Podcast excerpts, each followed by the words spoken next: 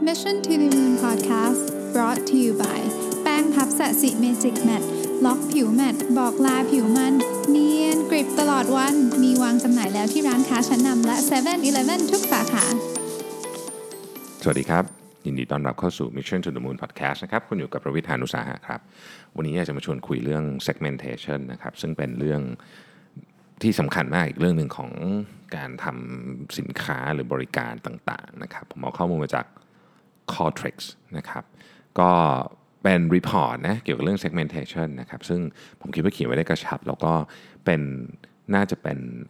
การเริ่มต้นที่ดีสำหรับใครที่อยากทำเรื่องนี้นะครับก่อนอื่นเรามาดูกันว่า segmentation เนี่ยในมุมมองของผู้บริหารนะครับมีความสำคัญขนาดไหนนะครับเขาก็ไปทำการสำรวจมานะฮะ Bain and Company นะครับบริษัท consulting ชื่อดังก็ไปทำการสำรวจมาว่า คุณคิดว่า segmentation เนี่ยมีความสำคัญกับ กับบริษัทของคุณยังไงนะครับขนาดไหนนะครับ81%ของผู้บริหารตอบว่า market segmentation เนี่ย critical เลยสำคัญสุดๆเลยนะฮะคือต้องเข้าใจนะครับว่า market segmentation เนี่ยคืออะไรนะครับ แต่มีแค่ 25%เท่านั้นเองที่ที่รู้สึกว่าตัวเองอะบริษัทตัวเองทำได้ดีนะครับแปลว่าเรื่องนี้ยังมีพื้นที่ในการพัฒนาปรับปรุงได้อีกเยอะนะครับ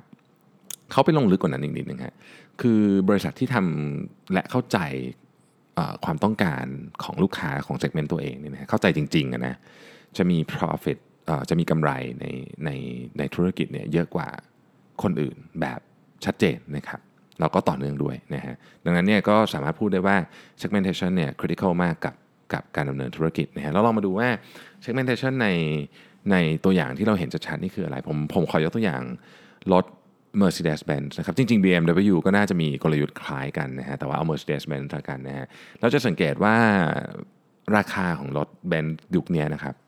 ลดลงมาค่อนข้างเยอะนะฮะจริงๆต้องบอกว่าปัจจุบันนี้ถ้าซื้อจริงๆตัวที่ราคา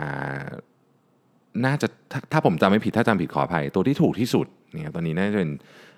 GLA 200 มั้งนะฮะราคาไม่ถึง 2 ล้านเนาะเวลาซื้อจริง ซึ่ง แต่ก่อนไม่มีนะครับรถเบนซ์ราคานี้ไม่มีเนี่ยนี่ก็เป็นการจับกลุ่มคนที่เด็กลงนะครับแล้วก็เพราะว่ากลุ่มคนที่เด็กลงก็คงจะซื้อรถคันละห้าหกล้านสี่ห้าล้านยังไม่ไหวนะฮะเด็กนี่ก็คือแบบบางคนก็คือ first jobber เลยอย่างเงี้ยนะฮะก็เลยออกมานะครับแล้วก็มีแคมเปญต่างๆ ที่ต้องบอกว่าจับกลุ่มที่เด็กลงไปเยอะนะครับ ปรากฏว่าพอไปดูเรื่องของ demographic นะครับก็คนพบว่าจริงๆแล้วเนี่ย Mercedes เนี่ย target demographic ของคนใช้เนี่ยอายุลดลงถึง 11 ปีเลยนะ นะครับอายุลดลงถึง11 ปีเลย แล้วก็กลุ่มคลาสที่เรียกว่าราคาย่อมเยาวลงมาหน่อยก็คือกลุ่มที่เป็นพวก A class ตระกูล A นะฮะ GLA CLA อะไรอย่างเงี้ยนะครับ มียอดขายนะเป็นกอบเป็นกำมากนะครับ แล้วในขณะเดียวกันเนี่ยถ้าเกิดว่าไปดู traffic ของ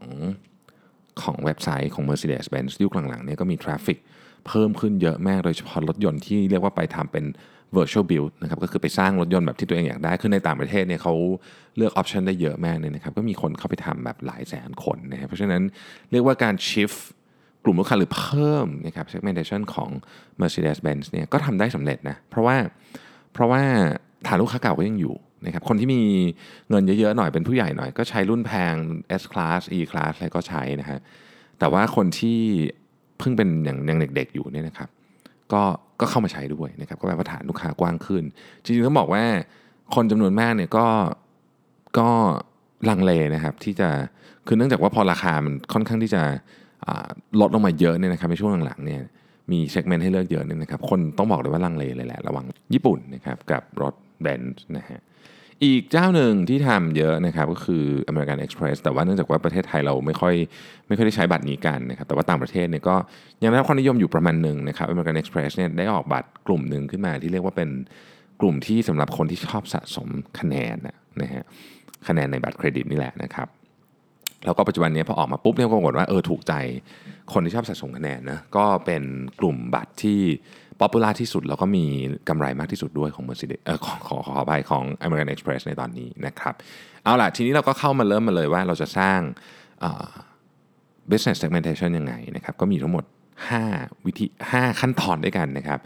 ขั้นตอนที่1เนี่ยเราต้องทำ preliminary research ก่อนเนี่ยทำ research เบื้องต้นก่อนนะครับ อันนี้ก่อนที่จะเริ่มทำ segmentation ต่างๆเนี่ยเราเราต้องอยากจะรู้จักลูกค้าเพิ่มขึ้นนิดหนึ่งนะครับ แล้ววิธีการที่เราอยากจะรู้จักลูกค้าง่ายที่สุดก็คือต้องคุยกับเขานะครับวิธีการคุยก็ก็คุยได้หลายแบบนะการทำเซอร์เวยก็เป็นการคุยแบบหนึ่งนะครับ แล้วก็ถ้าเราอยากรู้ลึกขึ้นนะครับ ก็จะต้องไปทำคล้ายๆกับโฟกัสจะเรียกว่าโฟกัสกลุ่มก็ได้นะแต่ว่าก็ทำกับลูกค้ากลุ่มหนึ่งใครกลุ่มที่ทำกับคนเดียวก็ได้นะครับคือทีละคนก็ได้นะครับอย่างของสีจันเราก็เคยทำเหมือนกับ research แบบทีละคนเขาเรียกว่าเป็น interview นะครับก็คุย เป็นเป็นเป็นเป็นคุยทีละคนด้วยแล้วก็ทำ survey ประกอบกันไปนะครับการคุยแบบทีละคนเนี่ยที่เรียกว่า open ended question เนี่ยครับมันก็จะมีวิธีการอยู่พอสมควรนะครับ ซึ่งก็ต้องต้องไปศึกษาดูนะมันมีจริง ๆ มันมันมีคลาสสอนอยู่ใน Udemy หรือมันถ้าผมจำไม่ผิดนะฮะเดี๋ยวเดี๋ยวจะเดี๋ยวขอ search ชื่อคลาสมาก่อนนะครับแล้วเดี๋ยวจะเอามาแปะลิงก์ไว้ให้นะฮะถ้าเกิดหาเจอนะครับอะทีนี้เนี่ย เวลาเราอยากจะรู้เกี่ยวกับลูกค้าในขั้นแรกนะครับอย่างในอย่างเริ่มต้นรู้จักกันเนี่ยนะฮะเราควรจะถามอะไรถามอะไรบ้างอะยกตัวอย่างสมมติคุณเป็นธุรกิจรีเทลนะครับคุณก็จะมีสาขาหลาย ๆ ที่ใช่ไหมฮะคุณก็จะถามคำถามประมาณนี้ครับว่าทำไมคุณถึงมาซื้อของกับเรานะครับแล้วก็ของของเราเนี่ยที่ที่คุณชอบนะครับเทียบกับคู่แข่งคืออะไรนะครับแล้วก็คุณซื้อของบ่อยแค่ไหนนะฮะ แล้วก็อะไรเป็นสิ่งที่มีค่าที่สุดในชีวิตคุณนะครับคำถามพวกนี้เนี่ยเหมือนจะเกี่ยวข้องกันบ้างไม่เกี่ยวข้องกันบ้างแต่จริงๆเนี่ยมันเป็นวิธีการ build customer segmentation แบบหนึ่งนะครับกลุ่มคำถามเนี่ยมันมีเยอะนะแต่ว่าเราก็ต้องเลือกให้มันเหมาะสมกับธุรกิจของเรานะครับคำถามพวกนี้เนี่ยนะครับจะให้ลูกค้าเนี่ยเหมือนกับพูดมันเป็นคำถามปลายเปิดนะเพราะฉะนั้นลูกค้าเขาก็จะสามารถอธิบายได้เองว่าเออทำไมเรื่องนี้เขาถึงรู้สึกว่ามันสำคัญกับเขานะครับ เราก็ จะได้ข้อมูลมากขึ้นว่าเอ๊ะสิ่งที่ลูกค้าซื้อของของเราหรือไม่ซื้อของของเราเนี่ยมันเป็นเพราะอะไรนะครับ แต่ว่าทั้งหมดทั้งมวลนี้เนี่ยเราเราอาจจะได้สิ่งที่เราไม่เคยคาดคิดมาก่อนก็ได้ เช่น กลุ่มลูกค้าของเราเนี่ยเป็นคนที่รักโลกมากคือคือเน้นเรื่องของบริษัทที่ไม่ทำลายสิ่งแวดล้อมอะไรอย่างนี้เป็นต้นนะครับ อันนี้ก็อาจจะเป็นสิ่งที่เรา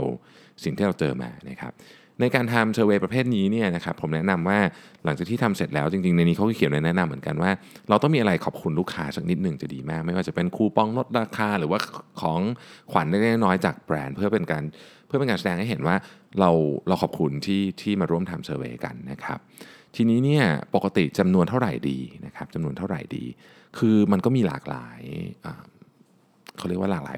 วิธีคิดนะฮะแต่ว่าถ้าเกิดจะเอาแบบ survey กว้างๆแบบนี้เนี่ยตาม ที่ research ฉบับนี้เขียนไว้ก็บอกว่า 300 ขึ้นนะฮะสามขึ้นนะครับก็ก็300 ขึ้นก็ไม่ยากถ้าเกิดว่าจะทำเป็น survey เดี๋ยวแต่ถ้าสัมภาษณ์คน 300 คนเนี่ยแพงมากนะฮะแต่เขามีคนทำนะบริษัทที่ใหญ่ๆเขาก็ทำกันเราก็อาจจะลดจำนวนลงมาครับเอาเท่าที่ไหวนะฮะเอาเท่าที่ไหวนะครับ ความสำคัญก็คือเราจะต้องเอาข้อมูลมาแบบที่เอาไปไปวิเคราะห์ต่อได้นะครับเดี๋ยวจะคุยเรื่องการวิเคราะห์ข้อมูลกันใน step ต่อไปนะครับ step ที่2เนี่ยนะฮะเราต้องมาคิดว่า จากข้อมูลอะ step ที่ 2 คือ define how you want to segment your market คือจากข้อมูล preliminary ที่เราได้มาเนี่ยเราก็ต้องมาคิดว่าเราอยากจะแบ่ง segment market segmentation ของ market เราอย่างไงนะครับปกติ segmentation เนี่ยมันจะมีอยู่ด้วยกันทั้งหมด 4 อันคือ 1. demographic นะครับ 2. psychographic 3. firmographic และ 4. behavioral นะครับมันไม่มีวิธีการที่ดีที่สุดนะในการในการเลือก segment ใด segment หนึ่งแต่ว่าเรา เราอยากได้อะไรแบบไหน เราต้องเข้าใจจุดประสงค์ก่อนนะครับเรามาดูทีละอันนะฮะ demographic เนี่ยเหมาะกับ B2C นะครับ demographic เนี่ยมันจะเป็นเรื่องเกี่ยวกับที่เราคุ้นเคยกันที่สุดในการทำ segmentation นะครับเป็น attributes ต่างๆนะครับเช่น เพศนะครับระดับการศึกษานะครับรายได้นะครับอะไรอย่างเงี้ยเป็นต้นนะครับเอ่ออันเนี้ยหาไม่ยากนะครับหาไม่ยากแล้วก็ เป็นเบสิกที่สุดแล้วกัน เริ่มเริ่มทำก็ควรจะต้องมีอันนี้นะครับ แต่ว่าต้องบอกว่าถ้าเป็นยุคนี้เนี่ยเวลาพูดถึง demographic segmentation เนี่ยนักการตลาดหลายคนเนี่ยจะไม่ค่อยได้จะจะจะใช้น้อยลงไปแล้วนะครับเพราะเขาหลายคนมีความเชื่อว่ามันจะใช้คำว่าอะไรดีล้าสมัยเหรอก็ก็ก็ก็อาจจะเป็นไปได้โดยเฉพาะในบางในบาง Product ที่มันสามารถซื้อได้แบบ โดยที่ไม่ได้ยึดติดอยู่กับอยู่กับโลเคชันหรืออะไรเงี้ยนะครับ ก็ก็โอเค อันนั้นก็เป็นอันหนึ่งนะครับ อันที่ 2 ก็คือ firmographic อันนี้เป็น B2B นะครับ อันเนี้ยเบสจากตัว attribute ของบริษัทหรือองค์กรนั้นๆ เช่น คุณอยู่ใน ธุรกิจอะไรนะครับ คุณอยู่ในโลเคชันตรงไหน คุณมีจำนวนพนักงานเท่าไหร่ คุณมี revenue เท่าไหร่ คุณมี profit margin กี่เปอร์เซ็นต์ ธุรกิจที่ธุรกิจแต่ละธุรกิจเนี่ยมีเนเจอร์ไม่เหมือนกัน การเคลื่อนตัวก็ช้าเร็วแตกต่างกันออกไปนะครับ profit margin ก็แตกต่างกันออกไป สิ่งที่ต้องการก็แตกต่างกันออกไปนะครับ ถ้าคุณขายของ B2B คุณก็ต้องเข้าใจว่าลูกค้าของคุณเนี่ยยกตัวอย่างสมมติคุณขาย ERP นะคุณขาย ERP ซอฟต์แวร์ คุณก็ต้องรู้ว่าลูกค้าของคุณเนี่ยอยากได้ ERP แบบไหนนะครับ ที่มันเหมาะกับเขานะครับเขาควรจะเป็น ERP ชนิดที่ทำอะไรได้เยอะละเอียดมากๆ เพราะว่าเขาเป็นองค์กรขนาดใหญ่ที่มี moving factor เยอะ หรือว่าเขาไม่ต้องการ ERP อะไรที่ซับซ้อน เพราะว่าองค์กรเขาไม่ได้มีเหมือนกับไม่ได้มีชั้นหรือไม่ได้มี layer เยอะ แต่ต้องการของที่ราคาดีแล้วก็ set up ได้เร็วไหม อะไรอย่างเงี้ยเป็นต้นนะครับ ก็ต้องลองพิจารณาดูว่าเราขายของเนี่ย firmographic ของลูกค้าเราที่เป็น B2B เนี่ยเป็นยังไงนะครับ การทำ firmographic สำหรับลูกค้าที่เป็น B2B ก็เป็นขั้นตอนที่ง่ายเหมือนกัน ง่ายกว่าแล้วกันใช้คำนี้นะครับ แล้วก็เหมาะสมกับคนที่เพิ่งเริ่มทำนะ customer segmentation อีก 2 อันนะครับ ซึ่งมันจะละเอียดมากขึ้น แล้วก็ได้อินไซต์มากกว่านะครับ ก็คืออันที่ 1 คือ psychographic นะครับอันนี้ใช้ได้ทั้ง B2B และ B2C นะ psychographic เนี่ยเราพูดถึง attitude พูดถึง mindset พูดถึง value ที่ลูกค้ามีพูดถึงความฝันพูดถึง ความคาดหวังพูดถึงอะไรอย่างนี้นะครับที่มันเป็นของที่อาจจะจับต้องไม่ได้เป๊ะๆเนาะพอเราพูดถึงแบบนี้เนี่ยสิ่งที่เราอยากรู้ก็คือไลฟ์สไตล์ของเขานะครับเขาใช้ชีวิตยังไง หรือว่า personality ของเขาเป็นยังไงเขาเขาเขาใช้อะไรในเขาเป็นคนแบบไหนนะครับเขามี value อะไรเขาเชื่อว่าอะไรเป็นเรื่องสำคัญเขาเชื่อว่าครอบครัวเป็นเรื่องสำคัญเขาเชื่อว่าความซื่อสัตย์เป็นเรื่องสำคัญอะไรอย่างนี้เป็นต้นนะครับหรือว่าเขามี opinion เกี่ยวกับเรื่องต่างยังไงบ้างนะครับเขาเป็นคนที่เรามาระวังเรื่องการใช้ชีวิต เพราะว่าเขารู้สึกว่า เขาโลกนี้มีความไม่แน่นอนเยอะในเชิงเศรษฐกิจ หรือเขาเป็นคนที่เป็นห่วงสิ่งแวดล้อมแมากเพราะว่าอยากจะส่งต่อโลกดีๆ ให้กับคนรุ่นต่อไปเขาเป็นคนที่ชอบศึกษาหาความรู้เพราะเขาเชื่อว่าการเปลี่ยนแปลงเกิดขึ้นทุกวันอะไรแบบนี้นะครับ อันนี้เป็นเป็นเป็นอารมณ์ประมาณ psychographic เนาะนะครับโอเคเราจะใช้อันนี้เมื่อไหร่นะครับเราใช้เรื่องนี้ก็เราเราอยากจะขายของที่ based on lifestyle หรือ value นะครับยกตัวอย่างเช่นถ้าสมมติว่าเรา target ลูกค้ากลุ่มที่รักสิ่งแวดล้อมมากๆเนี่ยอันนี้เป็นสิ่งที่ต้องใช้เลย psychographic เพราะว่ากลุ่มคนที่รักสิ่งแวดล้อมเนี่ยdemographic จะพูดถึงยากละมันเป็นมันเป็นวิธีคิดมันเป็นไลฟ์สไตล์เป็น value นะครับการความยากของการทำอันนี้ค่อนข้างยากนะฮะค่อนข้างยากต้องต้องมีประสบการณ์เรื่องนี้พอสมควร ถ้าในกรณีที่คุณไม่ได้จ้างบริษัทข้างนอกทำนะครับ อันสุดท้ายคือ behavioral ครับ อันนี้เนี่ยอันนี้เนี่ยเกี่ยวข้องกับวิถีชีวิต พฤติกรรมในการใช้ชีวิตนะเกี่ยวกับเรื่องของการใช้เทคโนโลยี เรื่องของวิธีการใช้ Product อะไรต่างๆพวกนี้นะครับ หรือว่าเวลาที่เริ่มใช้ Product ประเภทนั้น ยกตัวอย่างเช่นสมาร์ทโฟนเนี่ยมันจะมี adoption rate นะคนที่เฮ้ยปุ๊บออกมาซื้อออกปุ๊บแล้วซื้อเลย ออกปุ๊บแล้วยังไม่ซื้ออะไรเงี้ยนะครับอย่างอย่างในกรณีของ 3D printer เนี่ยเราจะเห็นว่าจะมีคนกลุ่มหนึ่งเนี่ยเริ่มมีของพวกนี้ไว้เป็นของส่วนตัวแล้วนะครับแต่คนจำนวนมากยังไม่มีนะซึ่งวันหนึ่งเนี่ยเชื่อว่า มันจะมีถึงจุดที่คนแทบทุกบ้านมี 3D printer ที่บ้านนะครับ อันเนี้ยเป็นเรื่องเกี่ยวกับ behavior behavioral นะครับ ซึ่งก็ B2B ก็ได้ B2C ก็ได้นะฮะเออมันก็จะเกี่ยวข้องกับ occasion ในการใช้ของนะครับ วิธีคิดในการตัดสินใจซื้อของ purchasing decision นะครับ benefit นะครับที่ต้องการนะครับ usage rate อะไรพวกนี้เป็นต้นนะครับ อันเนี้ยเราถ้าเราจะทำแบบนี้คือเราต้องการที่จะที่จะ target ลูกค้าเนี่ยโดย โดยดูจากพฤติกรรมการซื้อเป็นหลักนะครับ ซึ่งอันนี้ก็ยากเหมือนกันนะฮะทั้งนี้ทั้งนั้นเนี่ยอันที่ทำยาก 2 อันก็คือ psychographic กับ behavioral เนี่ยนะครับมันจะให้ insight ที่กว้างและลึกกว่านะครับแต่ไม่ได้บอกไม่ได้หมายความว่าต้องทำทุกอันอยู่ดีนะครับทั้งหมดทั้งมวลนี้อยากจะบอกว่า segmentation เนี่ยที่เราพูดไปเนี่ยนะครับเป็นเป็นเป็นทั้งศาสตร์และศิลป์นะคือมันไม่ได้มีอะไรที่ ถูกต้องอย่างเดียวนะครับ segmentation เนี่ยจะแบ่งยังไงก็ควรจะเอา research pre-rim มาดูก่อนนะครับแล้วก็ค่อยๆทำต่อไปนะฮะทีนี้พอเราแบ่งได้แล้วเราจะวางกลยุทธ์ยังไงนะครับคือถ้าเราเลือกนะครับถ้าเราเลือกกลุ่มใดกลุ่มหนึ่งเป็นฐาน เช่นเราเลือก demographic เป็นฐานนะครับเอาเนี้ยเป็นเป็นพื้นฐานของ segmentation ของเราแล้วก็อาจจะ add on แคตตากรีอื่นเข้าไปได้ด้วยนะครับเช่น ถ้าคุณใช้ demographic นะครับ demographic เนี่ยก็อย่างที่บอกเป็นวิธีการที่ง่ายที่สุดเนาะเราก็อาจจะเอาเรื่องของอะละอินคัมนะครับที่ตั้งที่อยู่ของเขาอะไรพวกนี้เนี่ยนะฮะซึ่งมันก็จะเป็นบอกว่าโอเคลูกค้าเราเนี่ยเป็นเพศหญิงนะครับอายุ 18-35นะครับมีเงินเดือนเท่านี้เท่านี้อะไรเงี้ยนะครับเราก็จะใช้กลยุทธ์ทางการตลาดเนี่ยโดยยึดยกตัวอย่างเช่นราคาเนี่ยก็จะยึดมาชัดเจนเลยว่า ว่าก็ต้องดู income เขาเป็นหลักว่าเขายินดีที่จะใช้ เงินประมาณเท่าไหร่ในการซื้อของกลุ่มของเรานะครับแล้วเราก็สามารถ add on เข้ามาได้ครับเรา add on psychographic เข้ามาเราก็บอกว่าโอเค ลูกค้าของเราเนี่ยเป็นคนประเภทไหนนะมีมีความเชื่อแบบไหนนะครับมีอะไรที่คล้ายๆกันบ้างไหมในกลุ่มลูกค้าของเรานะฮะซึ่งมันจะกระทบกับหรือส่งผลกระทบโดยตรงกับกับ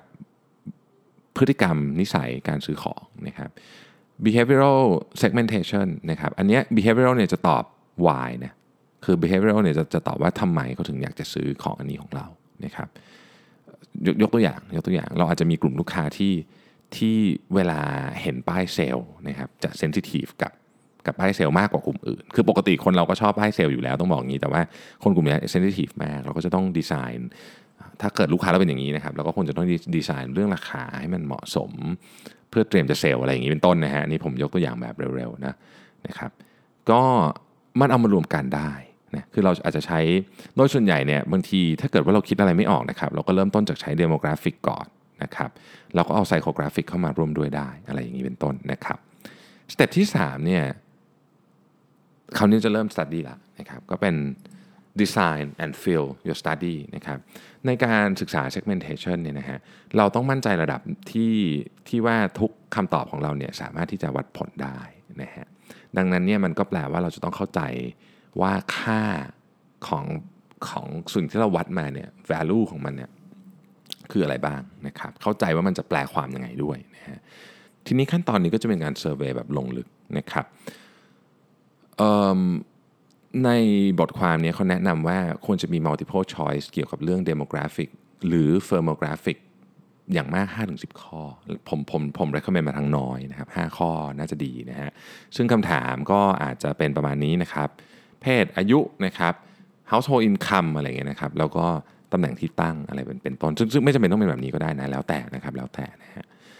แล้วก็ psychographic เนี่ยกับ behavioral question เนี่ยนะครับ มันก็ไม่ควรจะเยอะนะครับ ซึ่งจริงๆเราอยากถามเยอะนะครับ แต่ถามเยอะคนจะไม่ตอบ แล้วคนก็จะตอบมั่วนะครับ ดังนั้นเนี่ยเขาแนะนำไว้ว่าไม่เกิน 15คำถาม ผมว่า 15คำถามนี้ก็ก็เยอะมากเยอะมากแล้วนะครับ ทีนี้เนี่ย ลักษณะของการตอบ psychographic เนี่ยนะครับถ้าเกิดว่าเราทำแบบแบบ traditional เลยนะฮะมันก็คือ เคยนึกออกไหมที่มันจะมี 5 ช่องอะนะครับบอกว่าอันเนี้ยอธิบายถึงตัวฉันได้ดีที่สุด หรืออธิบายถึงตัวฉันไม่ได้เลยนะครับเช่นข้อที่ 1 เป็น describes me exactly well ก็คือแบบนี้ตรงกับตัวฉันเลยนะครับ ต่อมาก็ describe me very well นะครับก็ตรงประมาณหนึ่งนะครับ describe me moderately well ก็ กลางๆนะตรงตรงครึ่งหนึ่งไม่ตรงครึ่งหนึ่งอะไรนะฮะ describe me slightly well ก็คือไม่ค่อยดีเท่าไหร่หรือไม่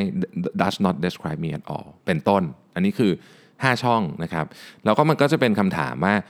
I value the environment สมมติอย่างเงี้ยมันอธิบายตัวคุณได้มากแค่ไหน ฉันเป็นคนที่แบบ value environment มาก ๆ เราก็จะตอบว่า describe me extremely well นะครับ หรืออีกคำถามเช่น ฉันชอบใช้เวลาอยู่นอกบ้านอย่างเงี้ยนะครับ ฉันฉัน ไม่ไม่หมายที่จะซื้อของที่ราคาแพงขึ้น ถ้าเกิดถ้าเกิดคุณภาพของดีขึ้นนะก็จะขอคำถามแบบนี้ทีนี้ผมอันนี้ส่วนตัวมันไม่ได้อยู่ในไม่ได้อยู่ในรายงานฉบับนี้แต่ผมมีความเชื่อว่าคำถามประเภทนี้ครับ ตอบยากตอบยาก วิธีการจะต้องทำมันสนุกกว่านี้นะครับผมเคยเห็นแบบสอบถามประเภทนี้ที่ทำเป็นคล้ายๆ กับเรื่องเล่าอะเป็นนิทานนะฮะ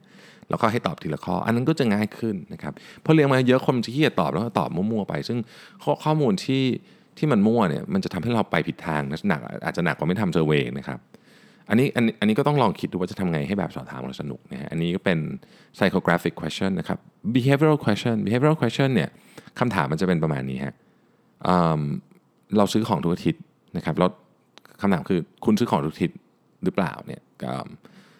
ไอคำตอบก็จะเป็นแบบ strongly agree ใช่ซื้อของทุกทิตย์ไปจนถึง strongly disagree นะฉันไม่ได้ฉันแทบไม่ซื้อของเลยนะครับหรือว่า I buy the cheapest product ฉันซื้อของที่ถูกที่สุดหรือเปล่าอะไรเงี้ยก็จะถามไปประมาณนี้นะครับ ทีนี้เนี่ยอันเนี้ย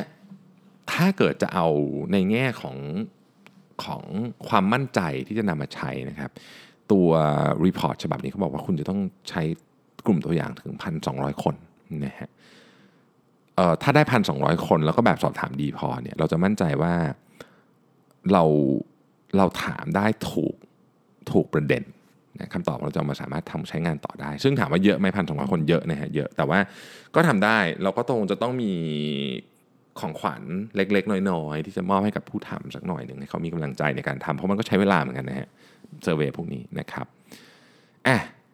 ต่อมาก็คือสเต็ปที่4นะครับ find useful customer segment นะฮะหลังจากเราได้ response ทั้งหมดมาแล้วเนี่ยเราต้องมา analyze ข้อมูลต่อว่าแต่ละ segment ของเราเนี่ยคืออะไรนะครับแล้วจะทำยังไงกับมันต่อนะครับต้องบอกว่าเวลาทำ segment เนี่ยนะฮะทาร์เก็ตไว้ไม่เกิน4นะ4นี่ก็เหนื่อยมากแล้วนะครับ คุณมี 4 segment ที่จะต้องจัดการเนี่ยก็ลำบากมากอยู่แล้วนะครับ เพราะฉะนั้น4เนี่ย ก็เยอะที่สุดละนะครับเท่าที่ควรจะมีนะฮะมากกว่านี้เนี่ยมันจะ analyze แล้วก็ manage ลำบากจะมั่วละนะครับ อันที่ 2 คือต้องต้องต้องใส่พลังความครีเอทีฟเข้าไปเยอะ อย่างที่บอกไว้ตอนแรก การแบ่ง segmentation ของเราเนี่ยมันเป็นทั้งศาสตร์และศิลป์เนาะดังนั้นเนี่ยเราอาจจะต้องลองทำหลาย ๆ combination จากข้อมูลของเราว่า ว่าอันไหนเนี่ยที่มันดูเป็น segment ที่น่าสนใจที่เราอยากจะทำนะครับที่สำคัญที่สุดคือต้องใช้เวลากับมันเยอะๆขั้นตอนเนี้สำคัญ ในในใน practice นี้ทั้งหมดเนี่ยขั้นตอนนี้เรียกว่าสำคัญที่สุดนะครับเพราะฉะนั้นก็ต้องให้เวลากับมันเยอะๆนิดหนึ่งทีนี้พอเราได้ข้อมูลมาแล้วเนี่ยเราจะมาทำไงต่อนะครับคือมันมีวิธีเยอะมากนะครับเอาเริ่มต้นเลยคือแมนนวลก็ได้นะฮะแมนนวลก็เป็นวิธีการที่ที่สามารถทำได้แต่ว่าก็จะเหนื่อยนิดนึงนะครับแล้วก็คุณต้องมีเกณฑ์ที่ชัดเจนว่าคุณจะทำยังไงนะครับพูดง่ายๆคือคุณต้องแปลข้อมูลเป็นนะครับถ้ามันใช้กับพวก geographic demographic อะไรพวกนี้มันง่าย เช่นมี สมมติรายได้อย่างนะครับอย่างเงี้ยง่ายก็ก็จะทำ manual ก็ได้คือใช้ Excel ทำนะครับ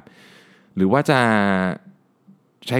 เครื่องมือเข้ามาช่วยก็ได้นะครับ modeling solution ก็มีเยอะแยะนะครับ Python SPSS อะไรอย่างเงี้ยนะครับ ก็เอามาทำได้นะครับ หรือมันก็จะมีโปรแกรมอีกมากมาย ที่เป็น software solution ต่างๆ ที่จะทำให้จะทำให้การ analyze มัน complex analyze ข้อมูลที่มัน complex เนี่ยง่ายขึ้นนะครับ แล้วก็คุณก็ไม่ต้องมี technical skill เลยก็ได้ เพราะว่า เรียกว่าโปรแกรมพวกนี้เขาก็จะมาช่วยนะครับซึ่งซึ่งซึ่งก็มีเยอะแยะในตลาดมีเลือกเต็มหมดเลยนะครับพอเราได้ได้ข้อมูลออกมาการใช้โปรแกรม หรือว่าการใช้ modeling อย่างอย่าง Python หรือ SPSS เนี่ยคุณจะได้ข้อมูลทำนองนี้ครับ เช่นสิ่งที่สำคัญที่สุดของลูกค้าเรานะครับคืออะไรในการเลือกใช้สินค้าหรือบริการของเรานะครับเช่นอะจะเป็นความสะดวกสบายนะครับภาพลักษณ์ของสินค้า ความหรูหรานะครับความสวยงามนะฮะหรือบางทีอาจจะเป็นของที่เรานึกไม่ถึงเลยก็ได้เช่นน้ำหนักของมันอะไรเงี้ยอะไรแบบนี้คือมันจะมีมันจะมีพวกพวกนี้เข้ามาเกี่ยวข้องนะครับ อันนี้ก็เป็นการเอาโปรแกรมต่างๆ มาใช้ในการทำสแตทนะครับข้อสุดท้ายเนี่ยนะฮะเป็นการเทสครับเป็นการเทสว่าเฮ้ยมันมัน work จริงเปล่านะครับวิธีการ test เนี่ยมันจะมีทั้งหมดด้วยกัน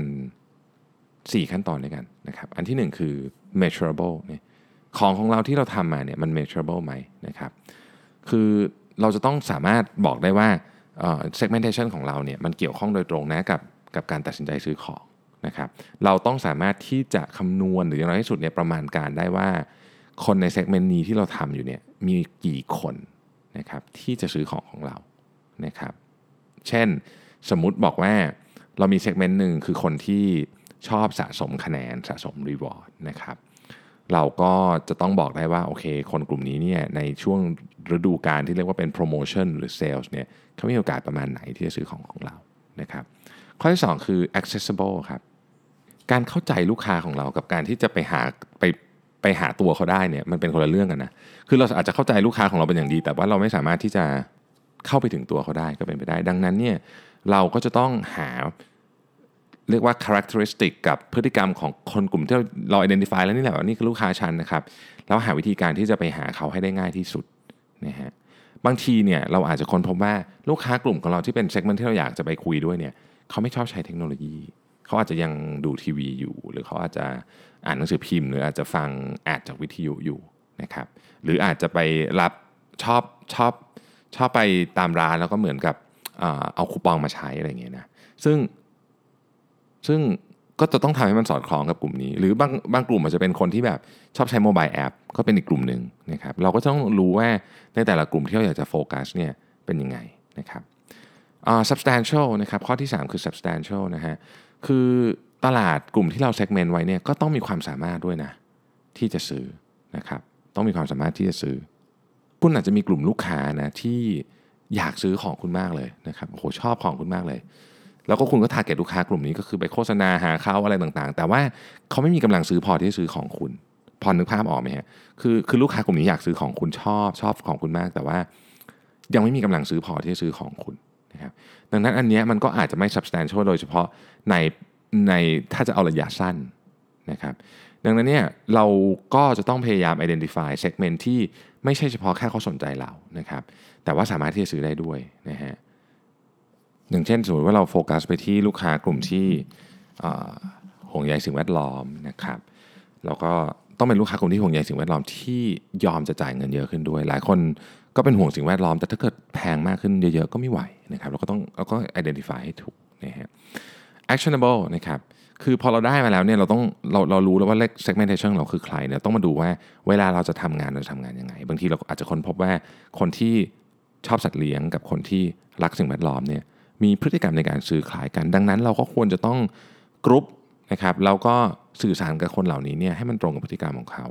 นะครับ message เนี่ยของแต่ละกลุ่มเนี่ยไม่จำเป็นจะต้องแบบแตกต่างกัน 100%นะคือบางอย่างมันใช้ร่วมกันได้ เราก็ต้องมาดูว่าอะไรที่เราอยากใช้ร่วมกันนะครับการทำแบบนี้ก็ก็จะทำให้เราใช้พลังงานน้อยที่สุด เพื่อได้ผลลัพธ์เยอะที่สุดนะครับอย่างที่บอกนะครับว่าไอ้ market segmentation เนี่ยมันเป็นคือมันเป็นศาสตร์และศิลป์จริงๆอะ ทำครั้งแรกอะไม่ค่อยถูกหรอกต้องทำไปเรื่อยๆนะครับสมัยก่อนเนี่ยเวลาเราทำคือเราทำจริง ๆ เลยนะคือแบบออกผลิตจริงๆเราก็ค้นพบว่ามันไม่ถูกซึ่งมันแพงมากนะครับเสียเสียเงินเสียทองเยอะ ปัจจุบันนี้มันมีเครื่องมือเยอะในการ test นะครับโดยเฉพาะเครื่องมือออนไลน์ก็พยายาม test นะ test ให้เยอะก่อนให้มั่นใจก่อนว่า segmentation ของเราเนี่ยมันถูกจริงก่อนที่จะทำอะไรที่มันเป็นสเกลใหญ่ ๆ ไปนะครับเพราะว่าพอทำไปแล้วเนี่ยมันถอยยากเนาะเวลาสเกลใหญ่นะครับโอเค ก็เป็นกำลังใจให้นะครับ ผมเชื่อว่าเรื่องนี้เป็นประเด็นสำคัญนะครับแล้วก็เชื่อว่า หลายท่านถ้าเกิดว่าขยี้ต่อกับสิ่งที่ทำอยู่แล้วนะครับ เราทำ market segmentation ดีๆเนี่ยบางทีอาจจะไปเจอโอกาสที่แบบโอ้โหเรานึกไม่ถึงเลยก็ได้บางทีเนี่ยตอนที่เราตั้งใจทำ product นี้ขึ้นมาหรือสินหรือ service นี้ขึ้นมาเนี่ยเราไม่ได้ตั้งใจทำกับกลุ่มนี้ แต่พอขยี้ไปขยี้มาปุ๊บเนี่ยเฮ้ยกลุ่มนี้เขาแบบเขาชอบนะครับก็มีความเป็นไปได้เยอะมากนะครับโอเค ก็วันนี้ขอบคุณมากนะครับที่ติดตาม Mission to the Moon Podcast แล้วเดี๋ยวเราพบกันใหม่ในวันพรุ่งนี้ครับ สวัสดีครับ